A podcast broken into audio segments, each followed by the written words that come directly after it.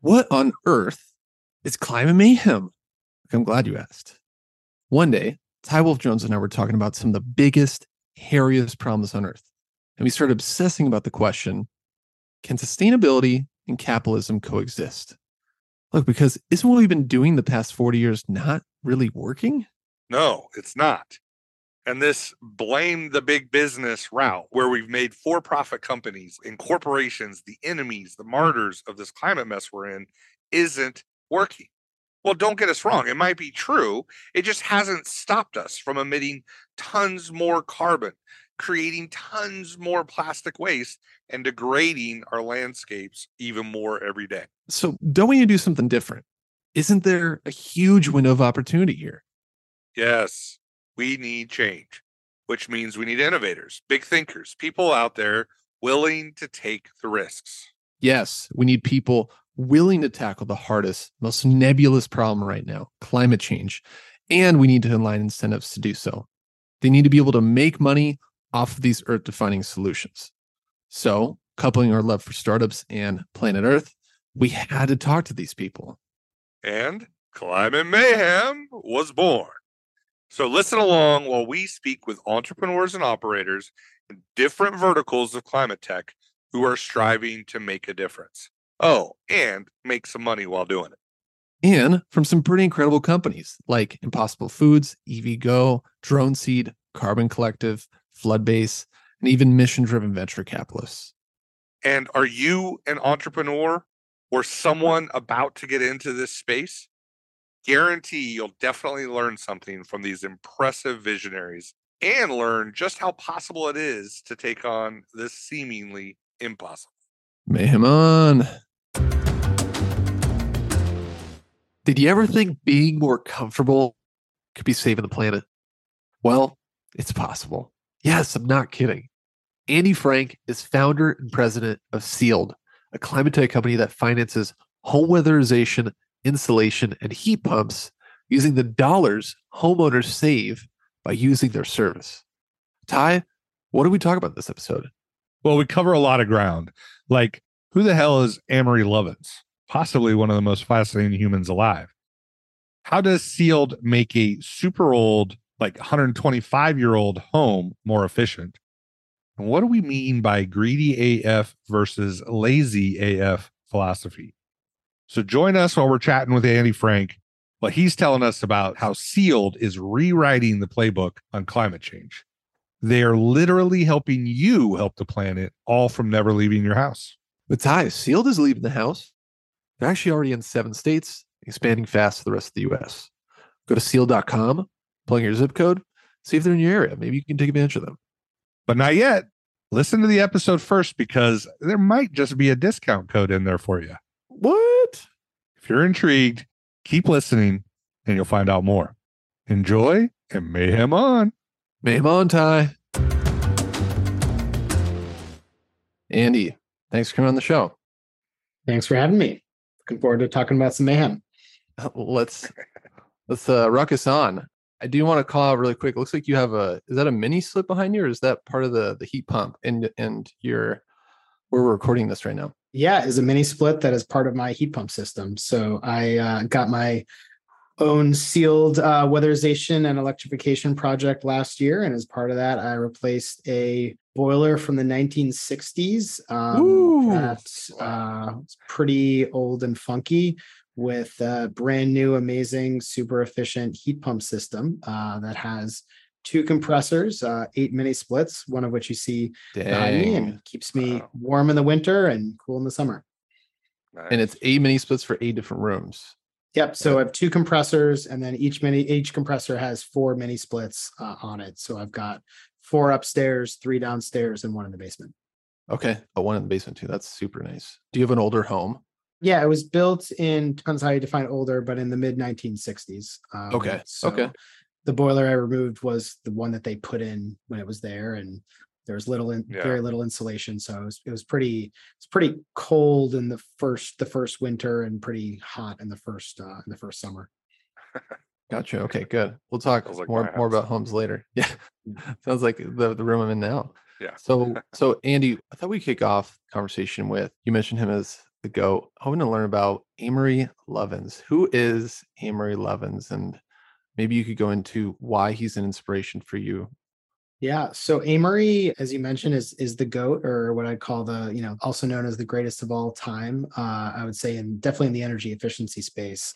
He was advising, you know, the Jimmy Carter administration uh, when he was really Wow. young in the 1970s. Um, it was the first time that energy efficiency had really been talked about or thought of as a Mm, as an energy resource. Um, he founded the Rocky Mountain Institute, which is one of the, the leading think tanks in the in the clean energy space, um, and has really done a lot of great great research and a lot of great work and over the years. And he's just and he's a prolific writer and thinker, um, and has just really pushed the envelope on uh, on how people think about energy, resource productivity, and really thinking differently. Um, and you Hmm. know, one of the things that really got me into the climate space when I was when I was young in high school was reading one of his books um, along with his uh, wife at the time, um, uh, Hunter Lovins, and Paul Hawken, who's also a big legend of kind of the clean clean economy. And it was all about how we can, you know, kind of have it all, right? We can have a great economy, we can we can grow grow our society um, while maintaining our planetary uh, resources. And it's kind of intuitive right? Like the the fewer Yeah.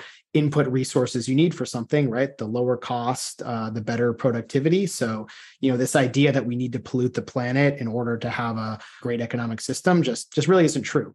And he was one of the first ones that really kind of pointed to that out in a in a big way. He has to be one of the most fascinating people I've learned about recently in the climate space. I guess some, some things I learned is that he's nicknamed the Einstein of energy efficiency. And he has this incredible home, uh, like a chalet, a glass mountainside home. and- snowmass yeah Yeah, and uh, in the the Guardian article that I had had read, it was that there was some sort of snowstorm going on, and he didn't even have to turn on the heat. Can you ex- can you explain why he potentially didn't have to turn on the heat? Yeah, so he in that home, he has what's called a passive house. So it's this basically approach to building homes that means you need almost no heating or cooling, and sometimes Wow. literally no heating or cooling.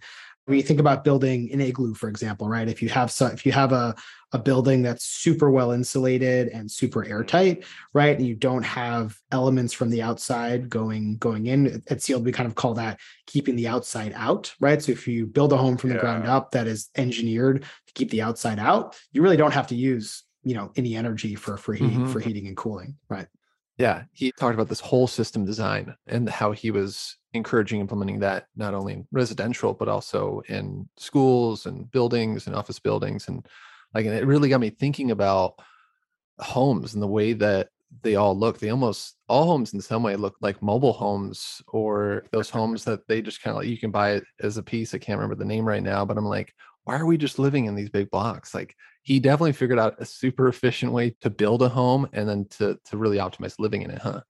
Yeah, I mean, you know, if if only uh, everyone had you know listened to him from the from the 1970s in terms of all the homes that were built since then, we we definitely have made a big big dent in our uh, in our decarbonization uh, efforts. Um, and it's really a mentality shift, right? This isn't Mhm. Yeah. anything that's rocket science or some sort of highfalutin material science, right? It- It's just thinking differently about what you're putting in, the trade-offs that you're making, um, and it's really kind of a design philosophy that goes again beyond homes. You can think of like um, an electric vehicle, for example. When, when when you stop and think about it, it's actually kind of crazy that we try to like have an internal combustion engine in our cars, right? It's actually super complicated to do that. There's all Right, it sorts of weird stuff. I'm not a I'm not a car guy. I'm not I'm not that smart, but you know, it's, it's really complicated. And an electric vehicle is actually much simpler, right? But it requires a very different design mentality, and it's it's no Totally. different with our it's no different with our homes. and not a bunch of mini explosions happening Yeah. in this metal chassis. Yeah, it's a good point. It's a really good Yeah. point. He also created the concept of the all electric carbon fiber car. It's called the hypercar. Back Mhm. in 91, I actually went and I read that article at newscientist.com. This is the oldest article, it's like 1993. I'm looking at this image that he had created. It was like basically it, it just has like a storage batteries, has tires with low rolling resistance, wheels are powered by electric motors. So it's just a super light car. You could go really far. Mm. Yeah, he he you're right. It could be applied in so many different ways, huh? Yeah. Yeah. That was probably the one thing he probably got the most wrong though, because he Oh. assumed that that would be powered by hydrogen, which is not super practical because to Yeah. Develop hydrogen in any sort of sustainable way, you have to it's a it's a conversion, right? You have there isn't a lot of naturally Mhm. occurring hydrogen. So you have to use one energy resource to create hydrogen. And that's a big energy loss that you're you're Mhm. getting. And so that's a big, big barrier to uh to scaling hydrogen uh cars. Very interesting. Andy, what inspired you to work in sustainability? So I'm, I think I'm sick. Probably you guys are as well in wanting to, uh, always wanting to confront uh, problems that are both very impactful um, or very important, I should say, Yeah. but also very challenging. And so, you know, when I was going to college and, and kind of thinking about what the impact I wanted to have on the world, it, it kind of hit me from, you know, reading books like Natural Capitalism that that climate change really was going to be the biggest um, opportunity for change um, and the biggest need for change, frankly, you know, of my lifetime and of my generation. And so I really kind of dove in and, and wanted to understand kind of all aspects of the of the problem. So in undergrad, I studied environmental science and public policy, which was a, a cross-disciplinary major, which is a lot of fun. Had to take biology, chemistry, organic Yeah. chemistry, which I definitely almost Wow. failed, economics, political science, kind of really seeing this this problem from a lot of different views. And, and you have to look at something like climate change from all of those different um, perspectives. And then the thing that I think really got me focused more on efficiency specifically was um, a seminar I took that really focused on all the different ways that you can mitigate climate change. Um, so we learned about, you know, from the kind of world's leading experts, uh, solar and wind and nuclear power and carbon capture and sequestration and you know geoengineering, you know, all things you still kind of Mhm. kind of hear in the news and and that we're we're talking about and then we had to create essentially like a model for for how we thought the mix of technologies was going to keep the the earth in a sustainable uh in a habitable i should say you know carbon carbon uh carbon scenario and then kind of justify our assumptions and the thing that struck me really two things was one we need at least a little bit of everything right this is not Mm. the kind of problem where you do one thing and it's it's kind of a silver bullet and number Yeah. two, by far the biggest lever that we had was energy efficiency, or another name for that is energy productivity. So, in other words, Mhm. the less energy we need to produce, that's much higher leverage than actually producing more and more energy. Right. Hmm. So that was a big kind of Yeah. a revelation, but that was a big, big influence on me in saying there's this amazing thing called energy efficiency. How do I actually, you know, scale that up?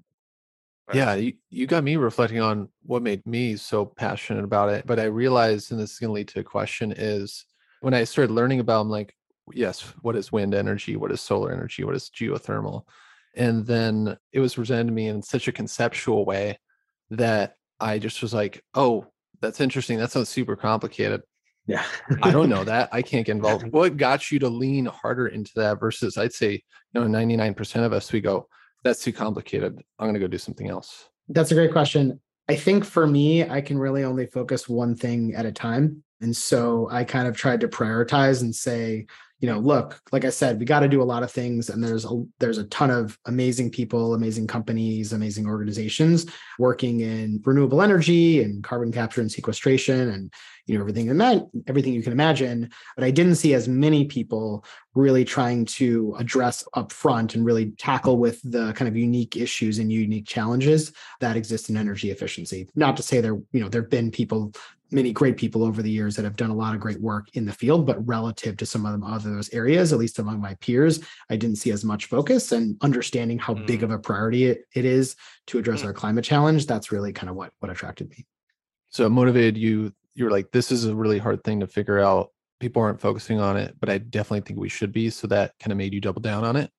Mhm. Yeah, and then I, you know, mm. kind of became that weird energy efficiency person. So you know, All in. my- you yeah, just exactly. went down the rabbit hole.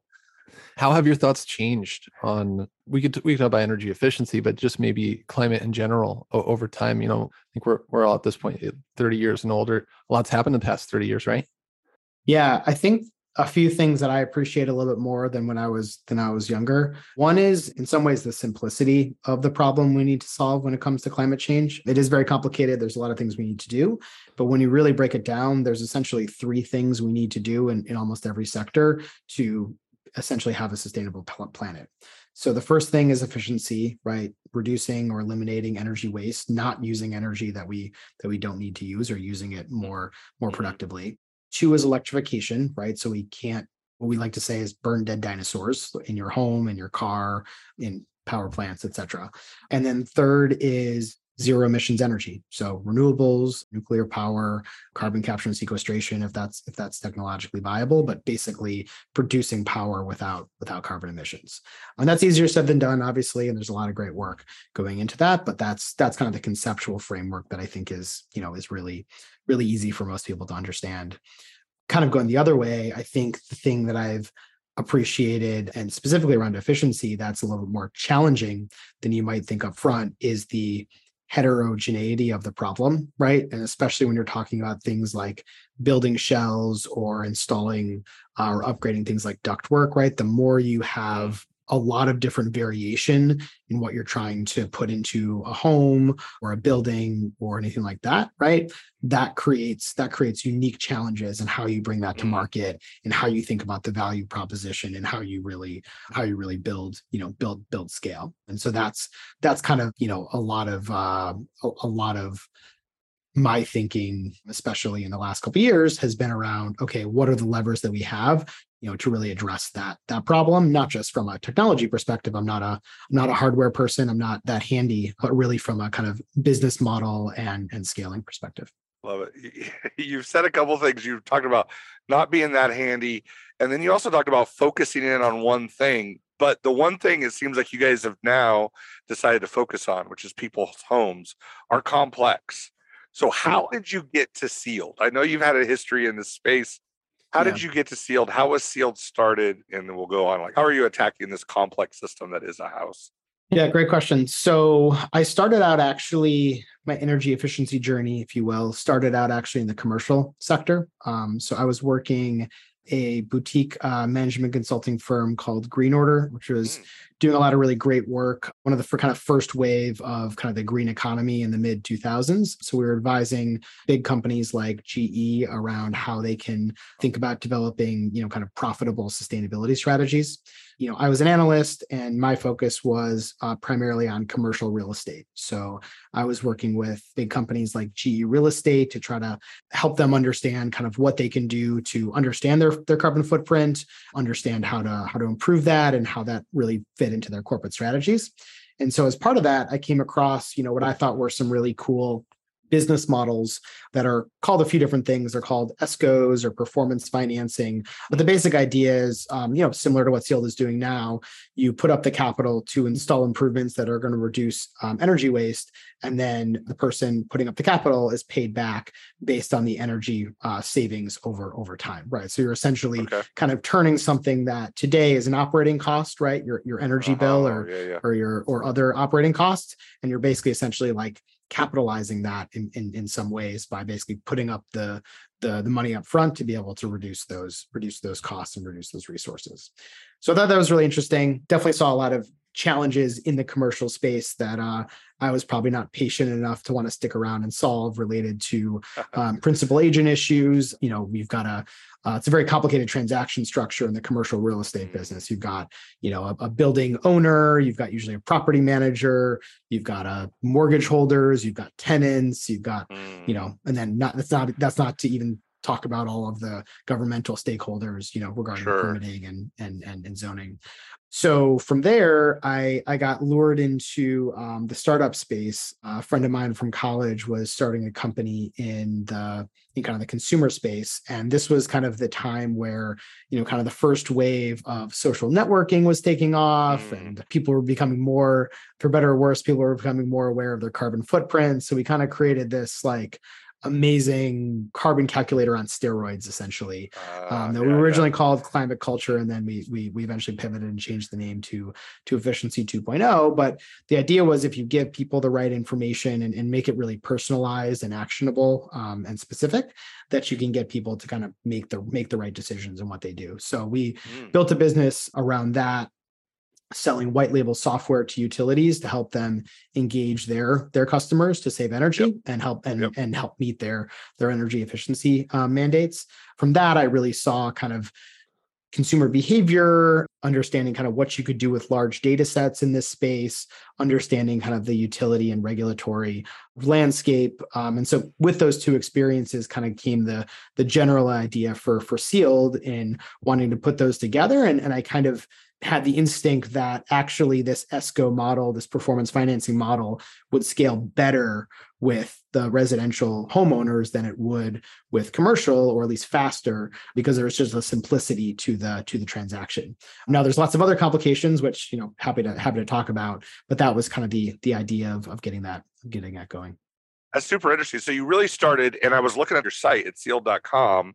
You really started looking at it from, is it right to say this kind of the financing, this capitalization of your bills, uh, which I didn't understand. Talk, talk us through that a little bit. Like it looks like you end up becoming the person a homeowner would pay instead of their utilities. Is that right? so it's funny we we started that way Yeah. and i actually think that that's that's a you know a great approach but what we found was the biggest kind of feature or kind of the killer app in this space is really is really trust and accountability so Okay. we when we started out we actually didn't have financing we didn't have any money right so we did Yeah, what yeah. we called a guaranteed savings product so the reason we actually did what we call combined billing was we needed to basically demonstrate to the customer that we were giving them a lower bill in exchange for the work that they had done. so we kind of Ah, had a yeah. synthetic bill. They're doing that. Once we were able to, you know, kind of develop the company to the point where we could get some some project financing and and, and capitalize those improvements, um, we found that that was um, a little bit less important relative to being able to really demonstrate to the customer that we that we were in this together, right? And I think the thing that we we've learned, right, is that there's basically three big components um, that it takes to get homeowners to adopt these kinds of you know deep energy retrofit measures things like insulation air sealing heat pumps etc and that's number one capital right? You've got to have the money. These these these Right, improvements are right, not are not yeah. cheap for the most part. Uh, so just having the capital to be able to to put up to be able to do that Number two, making the process as easy as possible. And I think that's something that I've appreciated more and more as we've built the as, as we've built the business is there's a lot of friction, there's a lot of transaction uh, soft costs in in getting these projects done and, and and really lowering those barriers to entry is important. And then finally, you know, this goes to, you know, kind of the idea for sealed is really um, trust and accountability. And what we found was most of these improvements are done in, you know, the nooks and crannies of your home or are with technology that maybe is a little bit newer that you're less that homeowners are less familiar with. And so there's a huge trust gap there that is really hard to Mhm. fill. We did some some research last year for example and we found the number one consideration in in someone doing a heat pump project for example is price as you would imagine. The number two consideration is a performance guarantee of some kind right? Like people really really want to Yeah. understand kind of like what they're what they're going to get I mean, it's got to be the number one question you get, which is how much will I save? How do I know, you know, what I'm going to save? So, kind of walk us through just a brief example of I've got an older home, you know, maybe it's 60, 100 years old. So, you know, I'm in Seattle. We have a lot of 100 year old homes here. I know this thing leaks like a sieve, right? Like I can feel the traps. Yeah. I can see my utility bill going up. How does sealed come in and help me? One thing um, that actually we found, which is which is a little bit um, unintuitive first glance and a little bit different than than than than the way you framed it before, is actually the thing that people care about the most is not how much energy or money they're going to save on their utility bill. It's how comfortable they're going to be in their home, how Nice. healthier they're going to be, how safer. So when go. we say Yeah, yeah. performance, yeah. So when we say Yeah. performance, certainly the energy reductions are an important indicator of that performance. But ultimately, what people want is a more comfortable home, right? They don't want to Right. have they want to live in a home that doesn't have drafts in the in the winter, doesn't feel like a Yeah. sauna in the summer, and is health, you know, breathe healthy air. Eh, they're not worried about things Yeah, exploding in their home, all that stuff. So that's that's the way we kind of think about it. So what Sealed does is we try and again make it easy, affordable, and accountable for you to to to get those these improvements.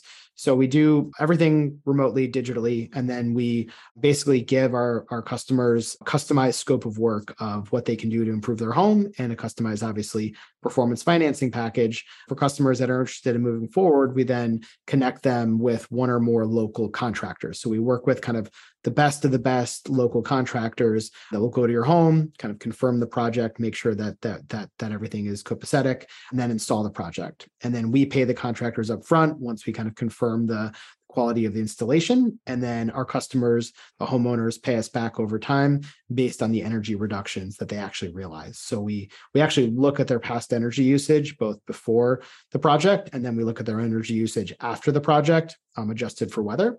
They're only paying us based on any delta. So if we invest in a project and a customer is not saving energy, they're using more energy than they did before, um, then we're not paid a dime. So we have a real incentive, Wow. a real interest in making sure that that work is done well.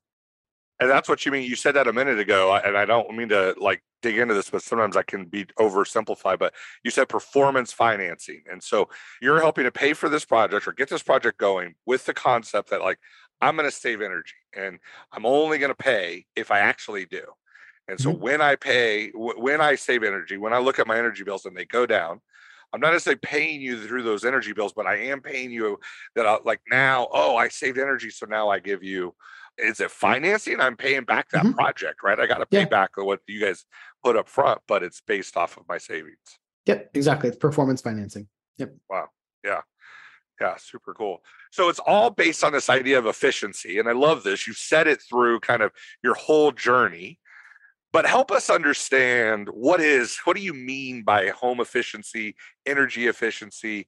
How are you tracking that? Like I, I just feel like my house, like I said, le- leaks like a sieve on mm. everything. Air comes out, heat comes in, like all the where how are you guys tracking efficiency? And I want to think of this in two layers. Obviously, for your customer, uh, you know, at the homeowner, but you've got this kind of general mission here of energy efficiency. You believe this is a necessary thing we have to accomplish to affect climate change. How do you think of that? How are you measuring it? How do we understand that from your perspective? Yeah, so our, our mission as a company is to stop home energy waste and electrify all homes, right? So that's kind of our north star when we're when we're out in the market. And there's a lot of proxies for measuring, you know, efficiency or measuring energy waste. We're a little bit, I guess, I don't call it old school, but we just do it by looking at how much energy you used before the project and how much energy you used after the project, right? Now Right. there's a little more complicated than that. You've got to weather normalize. We do we have Yeah. some fancy data and analytics in the background that help us to underwrite and make the right bets on on how much energy you know any given home is gonna is gonna save when we put in certain improvements. Um, but that's it, right? There's a lot of history, and one of the big challenges in the energy efficiency space is that it's um, historically been considered difficult to measure, right? So what I always like to say is that energy efficiency to me is kind of like the dark matter of of energy mm-hmm. resourcing, right? It's the by far most abundant, by far most impactful energy resource that we have. The International Energy Agency estimates that almost half of our climate challenge can be met through energy efficiency with today's technology alone. Wow. But it's it's it's it's very difficult to measure because it's the lack of something, right? How do you know Right. that something otherwise wouldn't have happened? It's this it's this kind of attribution problem. And so that's where data comes in, right? And Yeah. that's where, you know, analytics and that's where transparency comes in with with the homeowner. So I got to ask this just this follow up question then. When you think of this at a macro level, what Sealed is trying to do, do you guys have this like I don't know, maybe just a met- simpler metric of how many homes we have to make X percent efficient or something like that? Is there a guesstimate on like impact overarching? Like if we looked at America and you said I could be in all 50 states and I can get to 10% of all the homes and I can make them all 10% more efficient. Where are you guys at on something like that as a metric? I mean, we obviously have a key metrics around how many homes we're serving and what the kind of both total energy and, and carbon impacts of that are, but we also try and think about it in a little more systematic way. I was really inspired a few years ago um, listening to um, the other goat of this of this uh, of this industry, uh, Jigar Shah, give a Nice. give a give a talk or give a I think it was actually a podcast recording Nice. um, that I went to, and he made the really good point that from where we are to where we need to get to is is is huge, right? We are we are not right now on the trajectory that we need to be. And he made a great analogy to World War II, right? And kind of the, the years leading up to World War II, which was essentially that we did a lot of things in leading up to World War II that gave us the capabilities, gave us the infrastructure to be able to scale to the levels that we scaled at in kind of winning in kind of winning World War II.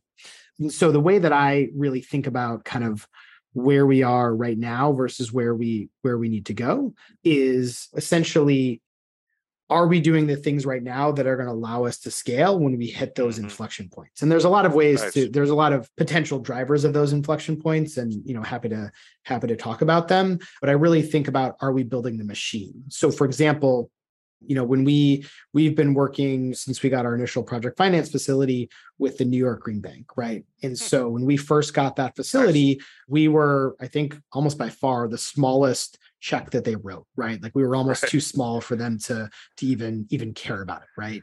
We chugged along and figured out a bunch of things and started growing and started growing. And we're now at this point one of the largest projects in their in their portfolio right so you're starting to see again that scalability and that and that ability Yeah. to to really build that up right and that's that's also where i think great folks like um, we also you know in early days were helped by things like the urban future lab in in, in new york city Mhm. and others right there's this ecosystem where you have to kind of start small and get the machine right so to speak right in order to start building up that that scale over time Yeah.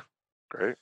It's pretty it's pretty crazy that you know population growth and the amount of homes. I just looked really quickly. There's about 140, 150 million homes in the U.S. That energy has kept up with that scale, and like people have energy, right? Like consistently. It's not like hey, Right. you'll have energy in three months. You know, it's coming. Yeah. Right. That's that's pretty incredible. What the government has to be involved in the infrastructure. I mm-hmm. guess speaking of government, you've had a lot of experience working with regulators, state or national. How are you thinking about this now, especially with sealed? Is that something that you do work with them hand in hand, or is is that is are you approaching that differently? Well, I think policy in general, I don't I don't think anybody who is in this space is being honest if they if they don't tell you that policy in energy in general and, and in clean energy in particular is an important factor. Yeah.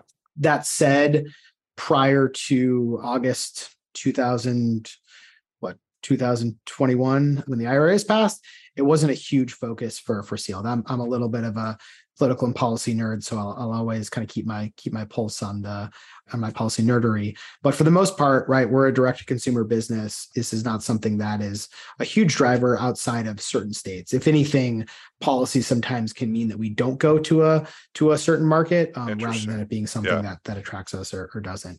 I think that that's changing now on a variety of fronts, not just with the IRA, but I think with a number of other things that are happening in the market. And so I think it's a really interesting time because I think market actors like Sealed and many others are interacting with policy stakeholders in a much more kind of uh, much more meaningful way than has necessarily happened in the past, at least in the efficiency space, right? There's obviously been a lot of great policy work and policy drivers around, you know, rooftop solar and other and other markets, but I Mm, Yeah, think yeah. this is not the first time, but this is a big, big, big moment for for efficiency when it comes to uh, when it comes to policy engagement. Very cool. Nice. So you, you mentioned the IRA, the Inflation Reduction Act, uh, Inflationary Reduction Act. Some people also call it the Climate Bill. So how has the Climate Bill affected Sealed's, you know, just kind of basic soup to nuts like operations, cost, supply chain, pricing? Has it made things easier? Uh, great question. I mean, the truth of the matter is, most of it hasn't actually hit the market yet. So Okay. there's basically three big programs that that impact the residential efficiency and electrification market you know what, what, what impacts a company like sealed. So the first is 25c tax credits. And so these are tax credits for homeowners that install things like weatherization and heat pumps. And those are active today. Those need to be processed by the homeowner themselves so we can tell our customers about them and we're excited to, to do so. Um, but it's not a kind of a direct operational impact on our business the much bigger impact on our business is through two programs in particular. One of them, first of which is called the the HERA program. Uh, it's a high efficiency electric rebate uh, program, and it's really aimed at low to moderate income households to um, help enable them to afford not just things like heat pumps, but there's a lot of investment that goes into electrification in the home. So upgrading your electric panels, putting in electric vehicle chargers, uh, things like that, right? And that's about bucket of about four billion dollars. And then there's another uh, bucket of about $4 billion for what's called the Homes program that we're very excited about. And that program is really focused on providing incentives based on the scale of energy reductions that are either estimated or realized uh, for a particular home. And the thing that is unique about both of those last two programs that I mentioned is while the money is coming from the federal government, ultimately it's going to be administered by the states. So, Department of Energy right now is working really hard to develop guidelines for the states to be able to apply for that money. And so, you might see a lot of you know states um, decide to uh, uh, to implement those dollars in, in, in different ways or in different timeframes, um, and so that's where a lot of the you know kind of devil in the details uh, kind of comes yeah, out with with with policymaking. And with the homes program in particular, there the states have an option to do one or both of two different ways to deploy the funds. So the first one is called the modeled pathway. So this is this is pretty similar to a lot of energy efficiency programs in the past, where um, contractors or other market actors basically create a physics model of a, of a home calibrated with past energy bills, and then estimate how much energy is going to be saved, and then you get a rebate based on the amount of estimated savings. But there's no real accountability for those savings actually existing. So you could estimate you're going to save 30% on your energy use. And if that doesn't happen, right, the only one who's really kind of left holding the bag is the homeowner themselves, yeah. as well as the taxpayer, right? So there's there's yeah. a um, yep. And then the other pathway, which we're obviously very excited about, uh, given our business model, is the measured savings pathway. And so this enables the states uh, to give out these incentive dollars um, only based on actual realized energy reductions nice. as calculated kind of pre and post project. And we think that that's really important for kind of getting energy efficiency to graduate from where it's been since the early Amory Lovins days, right? In the, in the 70s, from this, yeah. you know, essentially what I would call noble but limited compliance exercise by the states and sometimes cities to one that is a true clean energy resource, one that right. that that utilities, that private capital can invest in the same way they invest in solar and wind and, and all other resources. So there's a lot becoming available for consumers and uh, from just their house. There, you mentioned you mentioned a, a bunch of things. So you mentioned uh, the uh, upgrade your electric panel, install EV charger. We've talked about weatherization, insulation. Like it could be it could be hard to keep track of all these things, which is probably part of the big opportunity extendability of what Sealed is doing. So do you feel like the climate bill is changing consumer behavior or preferences? Or do you feel like it's too early to tell and it might just be at the moment like it's coming, consumers and sealed? Yeah. Yeah. I think it's both too early to tell and it's a story still being written. So okay. what I mean yeah. by that is a lot of the the bill itself created a lot of very interesting and exciting and obviously you know impactful potential for really changing the market yeah. right so changing the trajectory of what we're doing today versus what we're going to do in the future but there's a natural gravity right to change right? We're we're yeah. talking on the climate mayhem podcast right? And uh you know what uh, another word for mayhem is is chaos right? And so yeah. you talked to i was at a conference last week and someone basically said you know we don't want this you know crazy measured savings pathway that's going to be chaos right? So that's kind of chaos yeah. to one to one people. But another word for mayhem right is disruption and is change, right? And so I think what you're seeing is there's a lot of kind of behind the scenes debate and discussions right now that are happening around this, you know, to go back to the old uh, Bill Clinton uh, campaign line, right? Change versus more of the same, right? And so the real decision we as a society and, and obviously individual policymakers need to make, but but really all of us um, need to make is do we want to keep doing more of the same things? Um, and if we do that, we're going to remain on the same trajectory that we've been on for the last 50 years? Or do we want to do the hard things and, and acknowledge that they're hard and acknowledge that they're that they're unknown and try and change the bend the curve and change our trajectory obviously i'm pretty clear where where i stand uh, where i stand on that but i think that's really the the question and i think if we keep to kind of doing more of the same i don't have a lot of confidence that the ira is really going to make the kind of impact that it could have or that we Mm. need it to have um, but I think that it has the potential there if if the actual policy implementation is is done in the right way. Whoa, what a blast. What'd you think so far? Are you hungry for more? Go check out part two of this conversation. But before you go, could you do us a huge favor and subscribe to the show wherever you're listening to it right now? It'd mean the world to us. Oh, and if you're feeling a little frisky and you want to give us some feedback, go to climatemayhem.com where you'll find our contact link. See you soon.